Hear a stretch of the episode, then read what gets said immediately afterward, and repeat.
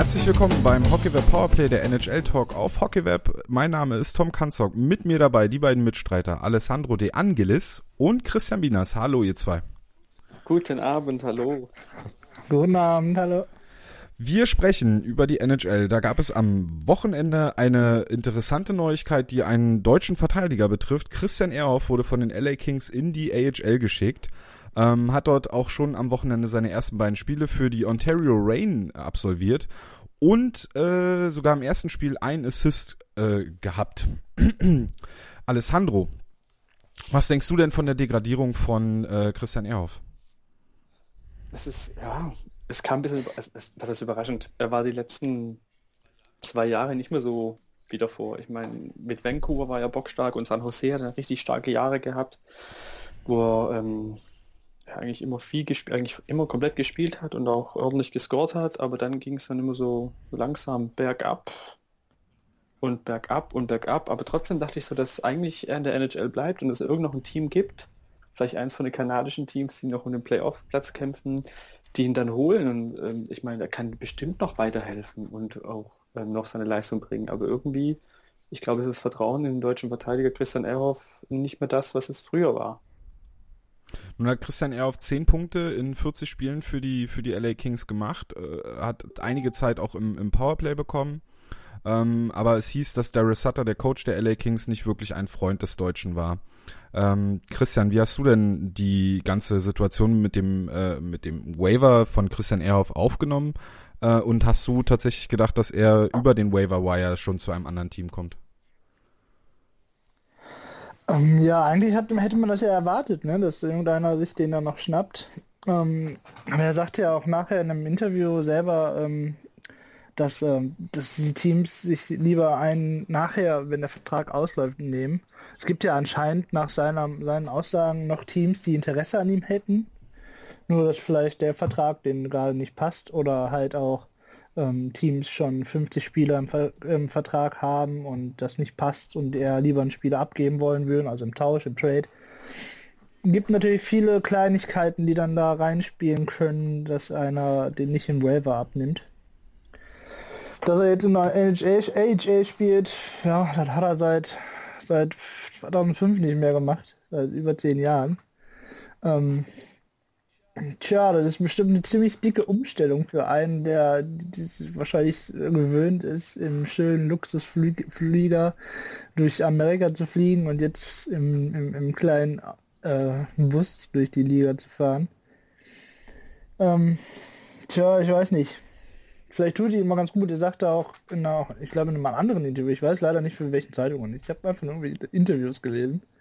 Ähm, dass er auch von seinem Trainer halt immer weniger Vertrauen gekriegt hat und auch mal wieder rausgesetzt wurde und halt total, ähm, wie sagte er, halt seine Motivation, nicht Motivation, wie heißt das? Das ist Selbstbewusstsein, ähm, hat er in ähm, dem Interview gesagt. Das war mit der DPA. Das habe ich auch gelesen. Ja, genau, dass diese, das Selbstbewusstsein runterging. Und es ist natürlich klar. Andererseits, ey, der ist über zehn Jahre NHL-Erfahrung. Komm, da muss man auch mal ein bisschen von Kritik von seinem Trainer vertragen können, oder? Also ich weiß nicht. Ich meine Meinung. Also ich glaube, dass es äh, dabei weniger um die Kritik als solche ging, sondern vielmehr um die Art und Weise, wie er, wie er spielen sollte, wie, welche Rolle er übernehmen sollte. Äh, als er von den Kings äh, vor der Saison unter Vertrag genommen wurde, hieß es noch, er soll vor allem viele Aufgaben in, in Überzahl und im Spielaufbau übernehmen, äh, bei 5 gegen 5. Ähm, und das hat immer weiter abgenommen. Dann gab es ja den Trade der LA Kings mit den Philadelphia Flyers, wo dann Luke Shen unter anderem nach Los Angeles kam, äh, was auch als Zeichen gewertet wurde, dass es dort mit Christian Ehrhoff sehr wahrscheinlich dann, äh, dass sie mit Christian Ehrhoff nicht mehr weiterplanen und dass sie vermutlich eher gucken, dass sie einen Trade äh, hinbekommen und ihn an ein anderes Team abgeben können. Ähm, Alessandro, du bist ja Fan der, der, der Pittsburgh Penguins und äh, Christian Ehrhoff hat ja dort die letzte Saison noch gespielt ähm, und hatte dort schon oder dort fingen fingen die Probleme mit den Gehirnerschütterungen an. Ähm, denkst du, dass das vielleicht eine einer der Gründe ist, warum er aktuell äh, vielleicht auch nicht mehr so die Leistungen abliefern kann, wie wir sie noch gewohnt waren aus der Zeit von Vancouver oder halt dann auch bei Buffalo? Ähm, ich habe damals ganz viel erhofft, als ähm, Erhofft nach ähm, Pittsburgh gekommen ist, weil ein deutscher Spieler bei, bei deinem Lieblingsverein, das heißt, du hast automatisch mehr Aufmerksamkeit für deinen Verein, es wird mehr berichtet, worüber, worüber mich als Fan ja immer freut. Und ich dachte auch, weil er halt eigentlich kein schlechter ist oder kein schlechter war, dass es ähm, viel besser laufen wird mit, äh, mit Erhoff bei uns, aber dem war es nicht so. Und ähm, die Sache ist halt, wenn ähm, wenn du, also bevor ich auf die Gehirnerschütterung komme, wenn du einen Trainer hast, der nicht auf dich setzt, dann ähm, kriegst du ein bisschen Selbstzweifel. Und mit Selbstzweifeln spielen, ich meine, jeder von uns selber mal einen Sport gemacht. Wenn du halt einen Trainer hast, der sagt, hey, pass auf, du machst es gut und ich, ich vertraue dir, dann spielst du anders oder freier, als wenn du sagst, hey, egal was du anstellst, ist total beschissen.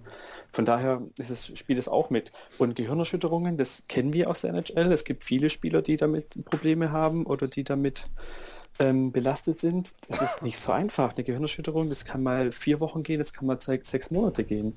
Von daher, und wenn du da zu, vielleicht zu früh aufs Eis zurückkommst und dann vielleicht nochmal einen Check kriegst oder nochmal einen Hit kriegst, dann hast du vielleicht Angst, oh mein Kopf, oh mein Kopf, oder vielleicht fährst du auch gehemmter schon ins Spiel rein. Ja, das sind ja alle Sachen, die, alles Kriterien, die mitspielen. Von daher, von daher ist es, äh, glaube nicht ganz so einfach, mit einer Gehirnerschütterung nach einer Gehirnerschütterung wieder aufs Eis zurückzukehren.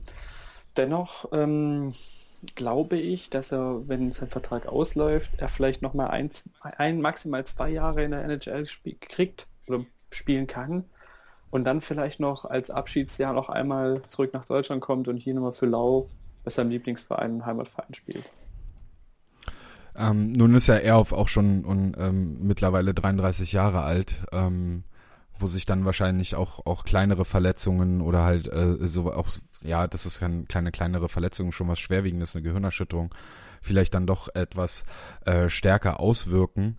Ähm, ich hatte auch das Gefühl, dass er auf Probleme bekommen hat, äh, diesen den den den schnelleren Stil, den den viele NHL-Teams mittlerweile äh, spielen, mitzugehen und und gerade in der in der äh, in der Division, in der die die LA Kings momentan zwar alles dominieren, aber äh, selbst da äh, konnte er in, in, in vielen Spielen nicht mehr ganz so überzeugen. Nun ist sein Cap-Hit, sollte er getradet werden, nur noch 475.000 Dollar circa. Also ist das schon recht interessant, vor allem für Teams, die äh, einen, einen tiefen Run in den Playoffs äh, wagen wollen. Äh, Christian, was denkst du, wird er eher zu einem, einem Contender um, um, um den Stanley Cup getradet oder landet er vielleicht äh, sogar bei den Edmonton Oilers? Ich glaube, er würde sich natürlich wünschen, äh, ein Stanley Cup Team zu bekommen, aber ich glaube nicht, dass der da jetzt nochmal irgendwo landet, weil ich, Los Angeles Kings spielen selber damit rum. Und ähm, wenn da schon nicht klappt, wo soll es dann noch klappen? Ähm, also ich denke mal, Edmonton wäre ganz interessant. Die brauchen mal Verteidiger. Allerdings kann ich mir beim Edmonton auch nicht vorstellen, dass die sich für Verteidiger interessieren. ich glaube, die würden sich lieber noch einen Stürmer holen, anstatt noch einen Verteidiger. Aber nein, wäre schön. Also ich würde mich freuen, wenn er nach, nach Edmonton gehen würde und da vielleicht nochmal ein, zwei Jahre vielleicht sogar spielt. Und er noch mal nach Krefeld geht. Naja, weiß ich nicht. Ich glaube, er hat ja auch in, auch in diesem einen Interview gesagt, dass er äh, irgendwann mal nach Krefeld zurückkommt, äh, um dort zu wohnen. Also er sagte direkt, um da zu leben oder zu wohnen. Er sagte nicht, um da nochmal zu spielen. Ich weiß nicht, ob er, ob er halt überhaupt beabsichtigt, da nochmal aufs Eis zu gehen für Krefeld. Ich denke schon, dass er dann nochmal so die, die, die letzte Saison dann Krefeld ausklingen lässt und dann äh, beendet er das tatsächlich. Aber äh, ich glaube, momentan hofft er eher, dass er nochmal in der NHL unterkommt, äh, eventuell sogar nochmal nächstes Jahr einen neuen Vertrag unterschreibt und nochmal angreift. Ich finde, äh, Edmonton wäre, auch wenn, wenn das jetzt kein Team ist, was, was um den Stanley Cup spielt, äh, tatsächlich eine gute Wahl auch für Christian Erhoff, weil äh, dort, dort werden Verteidiger gesucht. Das ist ein, ein, ein Team, was natürlich auch schnell spielt, was ihm nicht so entgegenkommt, aber er, er spielt mit jungen Spielern zusammen äh, und, und vielleicht lebt er da nochmal auf. Also Edmonton halte ich für eine gute Wahl. Ansonsten, ähm, wir wissen, dass Chicago immer wieder gerne zur, zur Trade Deadline so, so einen kleinen Hasen aus dem Hut zaubert und äh, letztes Jahr Kimo Timonen noch irgendwie zum Stanley Cup Sieger gemacht hat. Ähm, vielleicht hat er ja seine, hat er ja noch die Chance, äh, mit den Chicago Blackhawks äh, tief in die Playoffs zu ziehen. Ähm, wenn ihr nichts mehr habt zu Christian Ehrhoff, würden wir den ersten Teil dann hier beenden. Ja. Cool. Ja. Dann hören wir uns gleich wieder.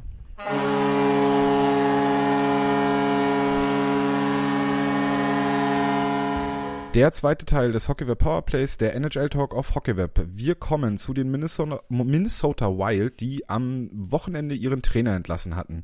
Nach nur einem Sieg aus 14 Spielen durfte Mike Yeo dort die Segel streichen. Christian, was denkst du sind die großen Probleme der Minnesota Wild? Ganz klar das Alter. die tragenden Rollen in Minnesota sind alle über 30. Das habe ich mir heute mal schön angeschaut. Es gibt in den Top 10 sind die Hälfte davon auch über 30. Und alle 30-Jährigen nehmen über die Hälfte des ähm, Cap-Hits ein. Das sind alles so Kleinigkeiten, die ähm, meiner Meinung nach da so ein bisschen mit reinspielen. Natürlich, das sind alles dicke Namen, Paris, ähm, Vanek, Koivu, äh, Sutter oder Pommenville. Die sind natürlich alles große Namen, die die, die Hütten machen können. Aber gerade hier der letzte Pomenville hat diese Saison eine extrem schwache Saison mit nur sechs Toren. Um, das ist nicht gut für einen, einen, einen Pomenville. Der hatte in anderen Jahren hat er da auch ein bisschen besser gezaubert. Um, und ich finde auch die Verträge gerade, da haben wir uns aber schon damals schon sehr gewundert mit Paris und und und ähm, Sutter Sutter die haben ja jetzt noch, noch neun Jahre und beide sind 31. Ich weiß nicht, ob die noch mit, mit, mit 40 spielen werden, aber ich glaube, das ist ja nur damit der Cap, Cap irgendwann runtergeht und dann hören die eh auf. Ähm, aber das ist der große, meiner Meinung nach, das große Problem, dass auch da erstmal irgendwann zukunftstechnisch gar nicht mehr so viel kommt. Ähm, die, die, die haben ich, mir fehlt das, natürlich ist Alter nicht mal der Grund. Aber sind halt alles auch Spieler, die ihre besten Jahre doch schon so ein bisschen hinter sich haben. Ähm, gerade so ein Wannek, der hat, der ist natürlich jetzt nicht der schlechteste und ist auch gut, einen im Team zu haben. Aber der ist auch gerade bei 15 Toren, da hat der auch schon mal besser gekonnt. Und ähm, ich glaube, da ist so ein bisschen das Problem. Und die haben an, an, an, an ähm, hier Nachwuchsspieler und Prospects, da läuft im Moment nur der Dumba, der 21-jährige Dumba mit. Der macht gerade seine erste Saison, der hat sieben Tore schon gemacht, der ist, also der ist ganz ordentlich. Der kam 2012 im Erstrunden-Draft. In der siebten, siebten Position kam er. Das ist eigentlich ganz nett. Der ist da ganz gut. Aber dann wird das Eis schon ein bisschen dünner bei denen.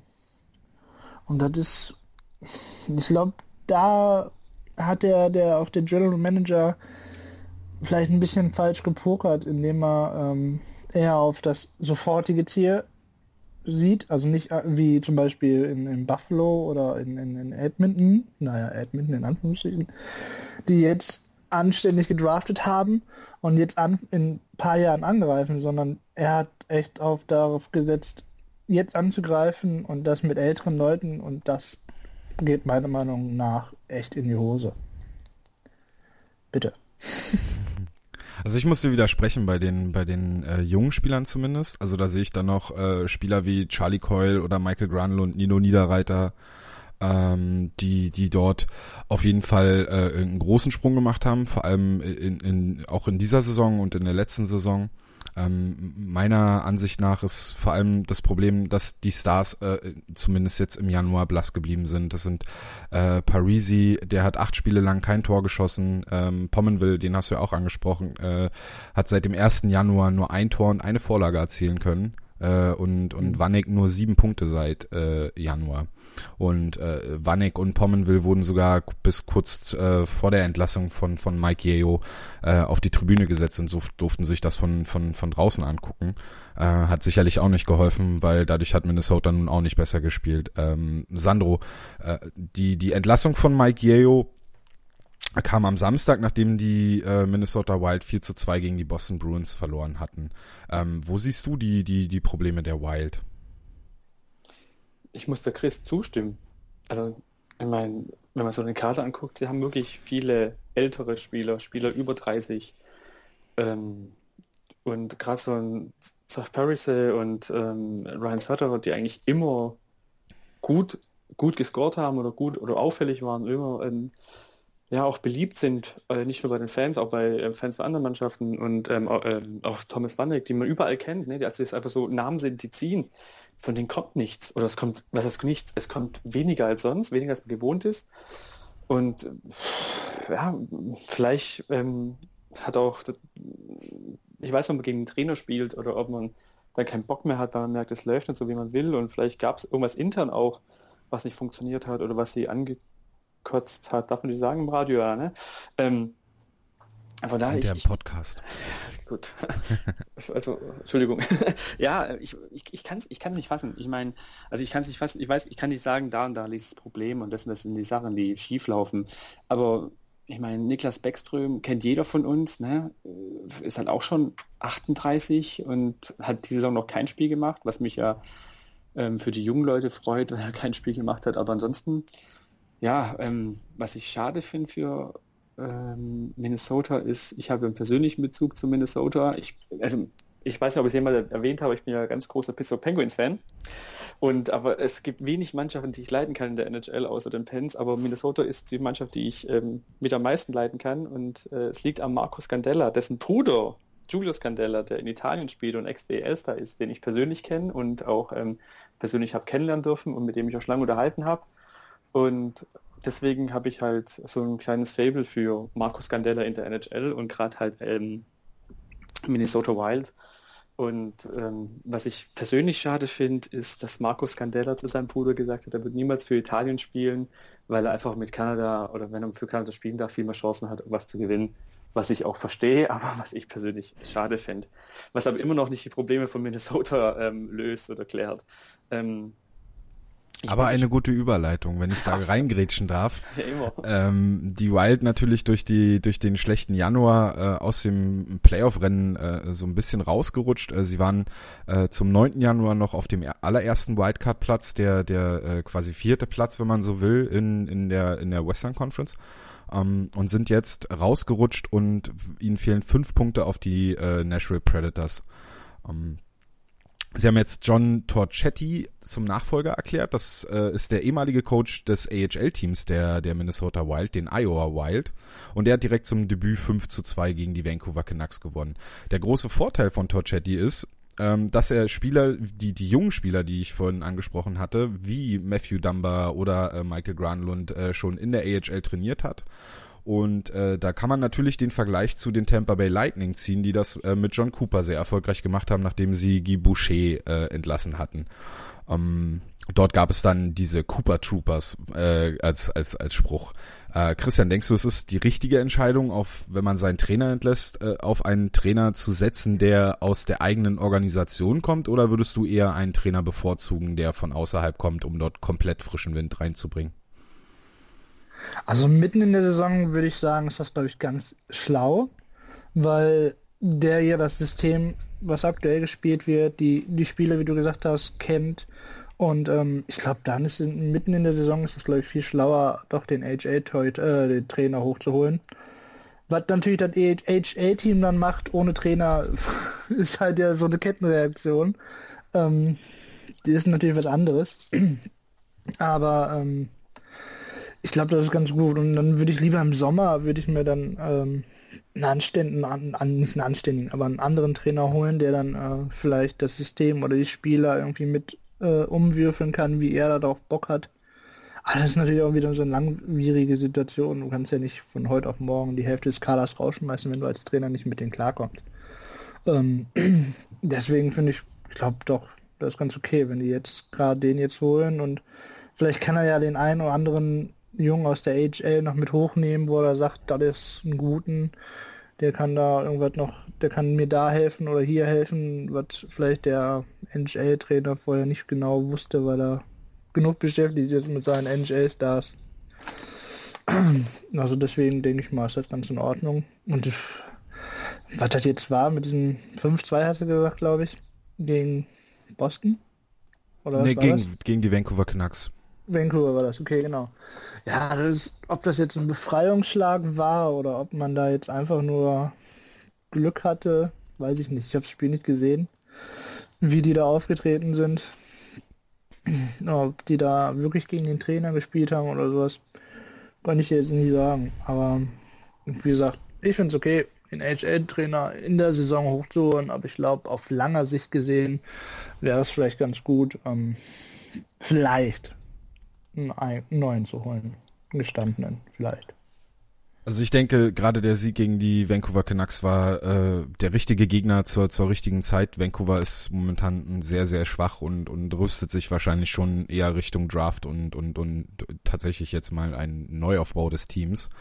Ähm, Alessandro, dein Lieblingsteam hat ja unter der Saison auch schon die Erfahrung gemacht und äh, mit Mike Sullivan den Trainer des AHL-Teams hochgezogen, äh, wovon ja sicherlich auch äh, Tom Kühnhackel etwas pro, äh, pro ähm, na? provoziert hat, ja. Mhm. Nee, nicht provoziert, profitiert, profitiert Dankeschön. Ähm, und äh, dadurch äh, zu seinem NHL-Debüt kam und äh, ja auch schon seinen ersten Punkt holen konnte. Äh, denkst du ähnlich wie Christian, dass es eigentlich eine gute Idee ist, den AHL-Coach dann in die NHL zu befördern, wenn man sich vom NHL-Trainerteam äh, trennt? Ja, ich glaube, es ist während der Saison immer schwer, wenn man dann einen Trainer von außen holt. Also äh, auf dem Markt gibt es immer irgendwelche Trainer, wenn man da einen Trainer holt, ist es, glaube ich, nicht immer einfach, weil er dann halt mit dem Team spielen muss, das er halt zur Verfügung hat. Man muss der AHL-Trainer auch machen, aber der kennt die Jungs wahrscheinlich schon eher als ähm, ein Trainer von außen. Und äh, man weiß halt, er hat ein, zwei Juwelen vielleicht im AHL-Team, die kann er hochziehen und sagen, kommt, ihr setzt euch mit auf die Bank und wir gucken, äh, wie es läuft und ich darf das für spielen und ihr kriegt Erfahrung, schadet ja nichts. Es, ist, es kann ein Vorteil sein, aber es ist halt, ja, ich glaube, ganz einfach ist es trotzdem nicht, wenn du den Trainer hochziehst und dann sagst hier, jetzt ähm, versuch's, aber es ist halt für die Organisation natürlich am einfachsten. Du hast einen, der kennt die Organisation, du kennst einen, du hast einen, der kennt die Spieler auch. Vielleicht hat er auch mit dem ähm, Ex-Coach ein bisschen vorgesprochen, gesagt, ja, was auf, wenn der nicht spielt, dann kommt er zu mir und, und weiß er, wie es ist, ne? Und es, ja, ich glaube, es ist halt deutlich einfacher auf jeden Fall. Dann schauen wir doch mal kurz auf die auf die Tabelle und sehen, dass äh, die Central Division äh, von den Dallas Stars angeführt wird mit mit 80 Punkten. Die Chicago Blackhawks folgen mit einem Punkt Abstand und dann kommen die St. Louis Blues mit 75 Punkten. Die Minnesota Wild äh, sind gerade zwei Plätze außerhalb der der Wildcard Plätze mit 58 Punkten, vier Punkte hinter den Colorado Avalanche und den Nashville Predators, die jeweils 62 Punkte haben. Viele Zahlen. Denkt ihr beide, dass äh, äh, die Wild jetzt durch den Trainerwechsel vielleicht dann doch noch den Bogen Richtung Playoffs bekommen und wie sehen, sollten sie es schaffen, dort die Chancen aus? Christian. Ähm, ich schaue es mir gerade mal ein. Ähm, ja, wenn sie, wenn, wenn sie jetzt den Lauf kriegen und wenn das wirklich ein Befreiungsschlag war gegen Vancouver, dann sollen die da mal loslegen. Ja, warum denn nicht? Ähm, aber wenn die Probleme trotzdem bleiben, obwohl du halt einen neuen Trainer hast, dann sieht das natürlich schlecht aus. Ich glaube nicht, dass ein Pommenville einfach mal von heute auf morgen sagt, ach, jetzt kann ich aber mal wieder Tore schießen. Ähm, deswegen ist das, das ist eine schwere Frage eigentlich, ne? Ob die halt noch den Dreh rauskriegen.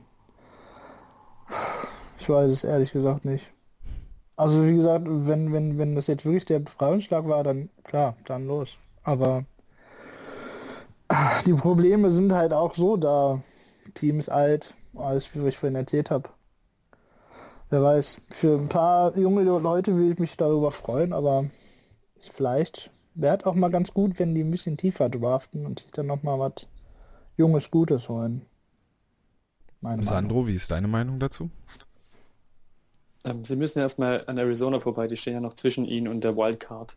Und äh, Vorteil Minnesota, sie haben 56 Spiele, Nashville 57 Spiele, Colorado 59 Spiele. Und ich glaube, Unterschiede, vom Punktunterschied müssen es vier Punkte sein, wenn ich wenn es recht weiß. Ähm, ist, kann ein kleiner Vorteil für Minnesota sein. Aber sie müssen natürlich die Spiele, die sie noch aus, ausstehen haben, müssen sie erstmal gewinnen. Ne? In, Mike Schwinn zu gewinnen in der NHL, klar, aber es, müssen halt einen kleinen Lauf, sie brauchen halt einen Lauf von drei, vier, fünf Spielen, wo sie gewinnen, dann packen sie es. Aber das ist halt, ja, hätte, hätte Fahrradkette, ne? Das ist nicht einfach. Aber sie müssen gucken, dass Arizona nicht mehr punktet, dass Colorado nicht mehr punktet und dass sie halt punkten. Dann haben sie ähm, einen von zwei Wildcards, Wildcard-Plätzen können sie dann holen. Weil Nashville schätze ich stärker ein als Colorado im Moment. Und denk mal, dass ähm, Nashville sich den einen Wildcard-Platz holt und dann halt, ja, Minnesota muss echt kämpfen. Und also angenommen, Minnesota schafft es in die Playoffs als Achter, dann geht es gegen Dallas. Und ich glaube, gerade gegen Dallas möchte gerade keiner so freiwillig spielen. Und das Oder ist dann auch. Äh, ja, wenn es so bleiben würde bei der Tabelle jetzt natürlich. Ja. Und das äh, würde dann auch zu dem nächsten Problem führen, dass äh, die Minnesota Wild zwar die letzten Jahre in die Playoffs eingezogen sind, aber dort nie über die erste Runde hinaus gekommen, gekommen sind. Ähm, weil du ja die Arizona Coyotes erwähnt hast, möcht, soll hier nicht unerwähnt bleiben, dass Niklas Treutel heute Nacht äh, in den NHL-Kader befördert wurde, da dort äh, Anders Lindback jetzt länger ausfällt und äh, Treutel damit äh, fast vor seinem NHL-Debüt steht und sich vermutlich äh, dort einen Traum erfüllen kann. Ähm, das ist die perfekte Überleitung auf den dritten Teil, den hört ihr gleich.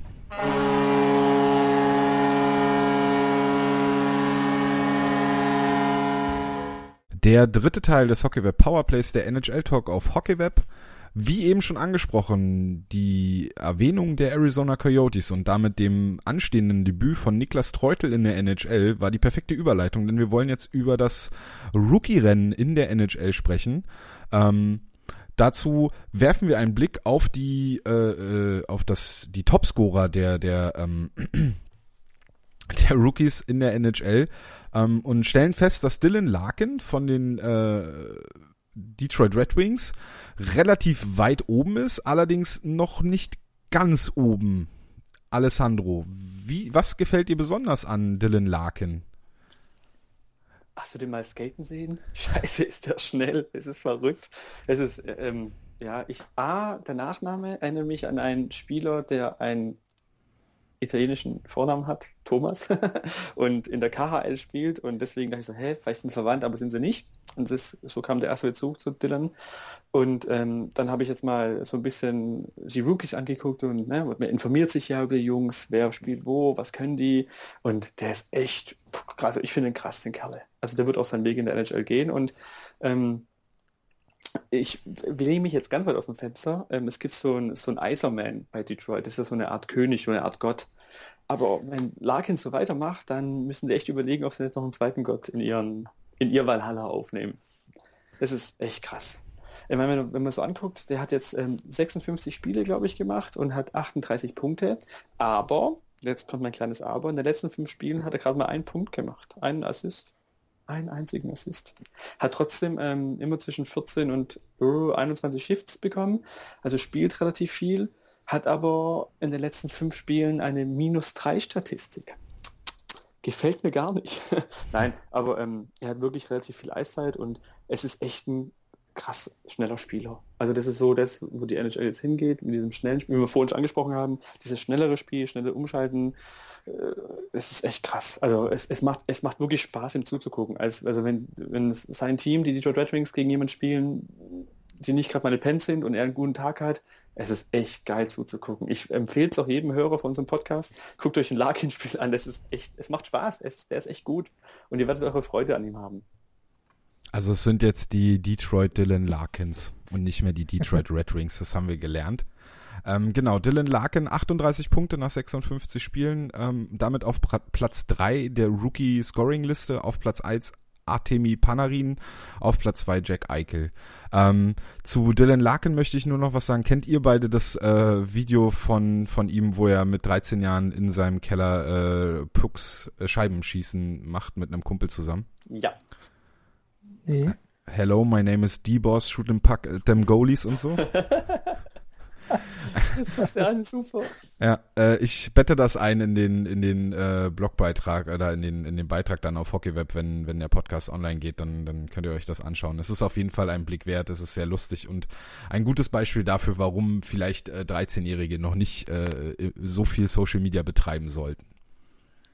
Ähm, ja, Dylan Larkin haben wir angesprochen. Christian, die Saison stand eigentlich ja im Vorfeld im Fokus von Jack Eichel und äh, Conor McDavid, den beiden Super Rookies, wenn man so will.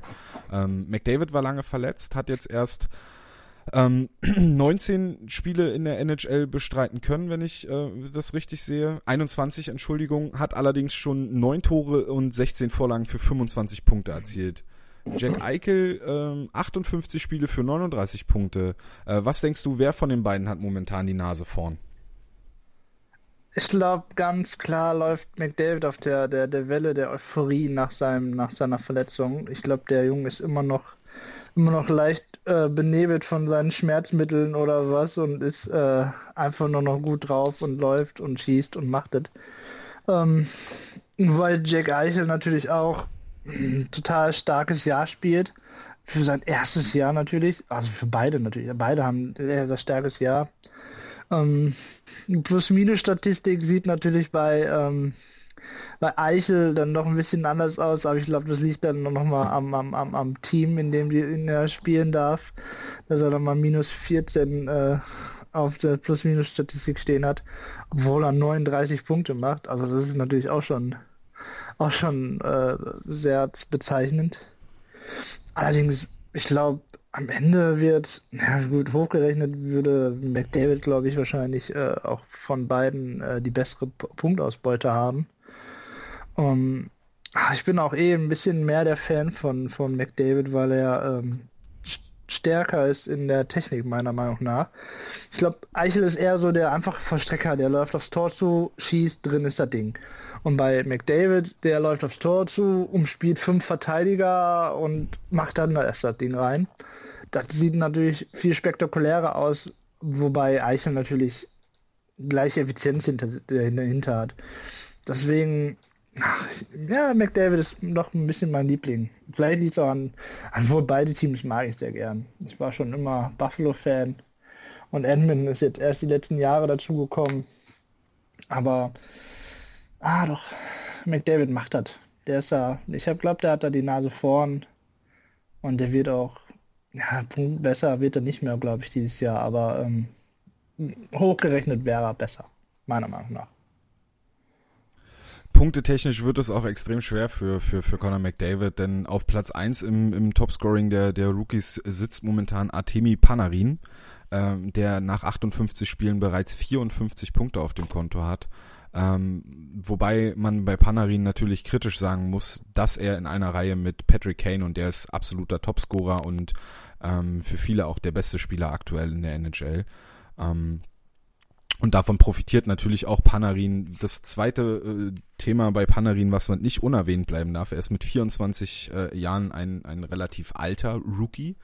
Ähm, hat allerdings schon zwei Jahre in der äh, Continental Hockey League, also in der KHL in Russland äh, gespielt und dort erste Profi-Erfahrungen sammeln können und äh, dass ihm das geholfen hat, sieht man äh, an seiner aktuellen Statistik beziehungsweise auch an der Saison, die er spielt. Er hat bereits 19 Tore geschossen, 35 Vorlagen. Also wahrscheinlich äh, wird Panarin hier das Rennen, zumindest was die Punkte angeht, äh, für, für sich entscheiden können. Aber ich glaube, dass äh, diejenigen, die stimmberechtigt sind, wenn es darum geht, den besten Nachwuchsspieler der NHL auszuzeichnen, sich wahrscheinlich eher wünschen, dass es einer wie Jack Eichel, Dylan Larkin oder sogar Conor McDavid. Und ich glaube, wenn Conor McDavid so weitermacht, ähm, dann wird er da auf jeden Fall nochmal in die Diskussion mit einsteigen, weil momentan macht er halt mehr als einen Punkt pro Spiel.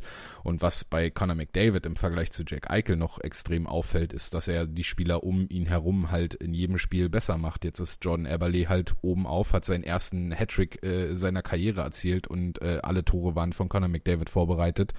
Ähm, vor der Verletzung hat er Nail Jakubov besser gemacht.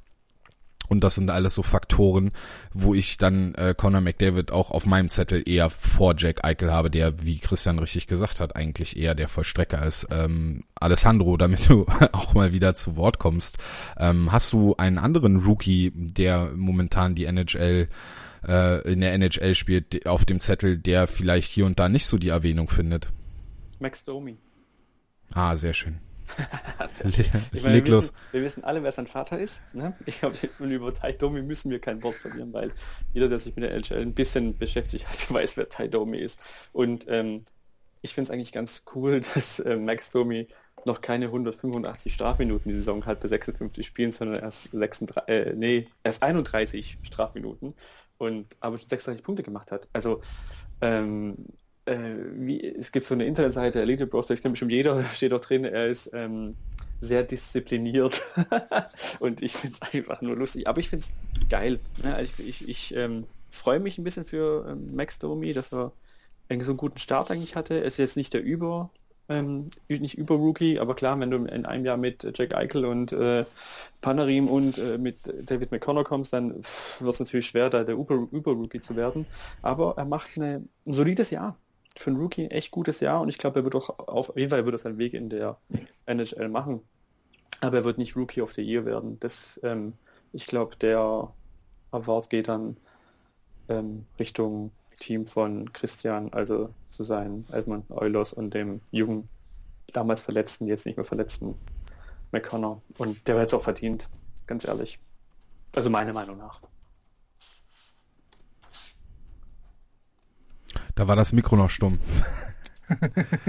ähm, ja, äh, wir müssen natürlich erwähnen, der Vater von Max Domi ist äh, Ty Domi vor allem dafür bekannt, äh, dass er in seiner kompletten NHL-Karriere von über 1000 Spielen äh, über 3500 Strafminuten sammeln durfte. Ähm, ein Großteil seiner Karriere hat äh, Ty Domi bei den Toronto Maple Leafs gespielt und ist dort auch immer noch heute ein, ein, ein großer Volksheld.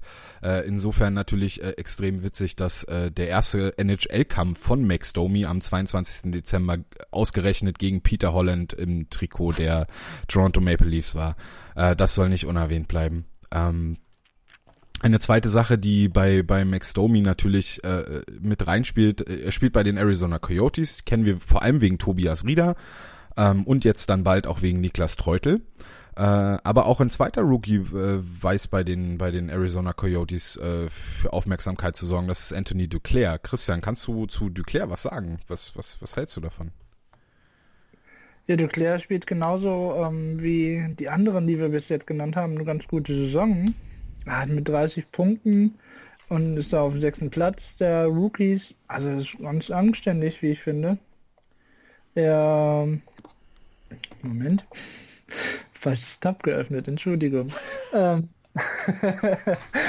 ja, wie gesagt, er hat, er hat eine durchschnittlich gute durch Statistiken. Ich meine, der hat 16 Tore, 14 Assists. Das ist anständig. Also es spielt sich nicht heraus, dass er nur der Vorlagengeber ist oder nur der Vollstrecker oder Einzelgänger oder sonst was ist.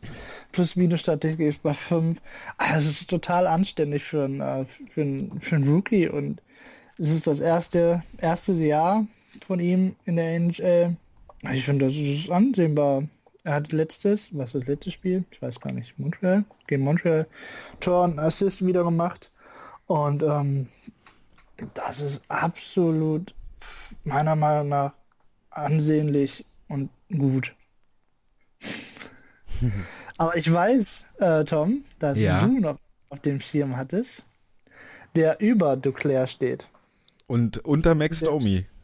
Ja, genau, richtig. Genau zwischen den beiden. Da hattest du nämlich einen auf dem Schirm. Das hast du vorher noch kurz gesagt. Ja, und das ist äh, Shane Gostesbear von den Philadelphia Flyers, der jetzt mittlerweile 32 Punkte sammeln konnte in 38 Spielen. Ähm, besonders beeindruckend bei Shane Gostesbear ist, dass er in den letzten 13 Spielen äh, immer gepunktet hat und damit einen äh, NHL-Rekord eingestellt hat, nämlich für die längste Punkteserie für äh, Rookies. Und ähm, ja, Shane Gostesbear zeichnet sich vor allem äh, durch ein, einen sehr guten Schuss aus, aber auch äh, durch gute Pässe und äh, eine sehr gute Übersicht, äh, vor allem an der blauen Linie und in Überzahl ist er ähm, zu einem sehr wichtigen Spieler der Philadelphia Flyers geworden. Äh, füllt dort jetzt so so ein bisschen die Rolle von Kimo Timonen aus, bevor er letztes Jahr zu den zu den Chicago Blackhawks gehen äh, konnte und dort seinen Stanley Cup Ring sich abholen durfte. Ähm, Gossesbär spielt halt quasi, die spielen ja so, so eine Art Schirm und Gossesbär an der blauen Linie und Gossesbär füttert dann äh, Jake Voracek oder äh, Claude Giroux mit Pässen und die schießen oder er schießt halt selber von der blauen Linie so auch gestern Nacht wieder, wo er wieder einen, einen, einen Treffer erzielen konnte und äh, ja, äh, Gossesbär für einen Verteidiger nicht, nicht wirklich sehr groß gewachsen. Ähm, ich glaube knappe 1,80 ist ja nur groß, aber halt dadurch sehr wendig, äh, sehr schnell äh, auf den Beinen, ähm, ja, äh, total beeindruckend und äh, eher zufällig auch in das Team der Flyers gerutscht. Ja. Weißt du. War diese, diese, Entschuldigung, war diese äh, Punkte-Serie nicht einfach nur auf den Verteidiger bezogen? Habe ich das nicht richtig im Griff? Die längste Punkteserie für einen Verteidiger in der Geschichte? Also es ist auf jeden Fall ähm, die längste äh, Punkteserie seit äh, Nathan McKinnon vor zwei Jahren. Mhm. Und Ich meine, jetzt. es war nochmal speziell auch auf, auf, auf Verteidiger ge ja, stimmt. Die längste NHL, äh, äh, längste Ja. Serie eines NHL Rookies, ähm, eines NHL Rookie Verteidigers. Danke, dass du mich Ja. da korrigierst. Ja. Ähm, Und aber die längste Serie seit äh, seit Nathan McKinnon vor vor zwei Jahren, der hat auch genau 13 Spiele, äh, Mhm. eine 13 Spiele lange Punkteserie gehabt. Und ja, wenn wenn Gossesbeer so weitermacht, dann ähm, macht er noch die 14 und vielleicht noch mehr voll. Wahrscheinlich jetzt nicht mehr, weil wir drüber gesprochen haben. Habt ihr noch einen Rookie, den ihr unbedingt erwähnen wolltet? Ich hatte irgendwie, Alessandro, ich, ich höre irgendwie so Schwingungen, äh, du wolltest über einen Torhüter reden. Das halte ich schwer für ein Gerücht. Und ähm, äh, natürlich, äh, wir müssen ja einmal, ein Goalie muss irgendwie reinwerfen. Ne? Und ich hatte ähm, so ein bisschen John Gibson auf dem, ähm, na, sag's mir, auf dem Radar. Ähm, mit vier Shootouts als Rookie pff, kannst du eigentlich nichts dagegen sagen. Und ähm, bin gespannt, wie seine... Ich habe jetzt nicht groß verfolgt, obwohl er eigentlich bei meinem Stanley Cup Favoriten spielt. Ich glaube immer noch, dass Anaheim den Stanley Cup gewinnt. Warum auch immer ich das mich dazu verleiten habe ähm, Anfang der Saison das zu sagen, aber ähm, er wird ein großer, bin ich mir jetzt schon sicher. Aber möchte auch gar nicht lange über Torhüter reden, weil Torhüter sind nicht so im Rookie-Rennen, glaube ich, drin wie ein Stürmer, der viele, viele Tore schießt und viele, viele Punkte sammelt. Nee, ich glaube, dafür muss dann äh, ein Torhüter auch äh, dann überragende Leistungen äh, äh, zeigen. Also wirklich über die komplette Saison wahrscheinlich direkt Starter werden und dann so gut spielen wie Carey Price oder sowas. Sowas genau. Interessanterweise listet die NHL Philipp Grubauer noch als Rookie. Stelle ich gerade fest. Der äh, zehn Spiele mittlerweile starten durfte und sechs gewonnen hat und eine 92,5 Safe Percentage äh, hat. Ist auch sehr, sehr gut. Fast so gut wie Thomas Greis. Voll. Gut, Ja.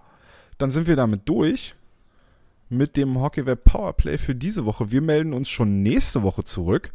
Bis dahin könnt ihr uns auf Twitter, auf Facebook, auf Soundcloud und auf iTunes folgen.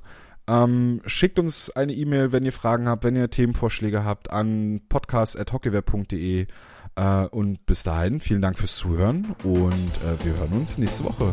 Ciao. Ciao. Ciao.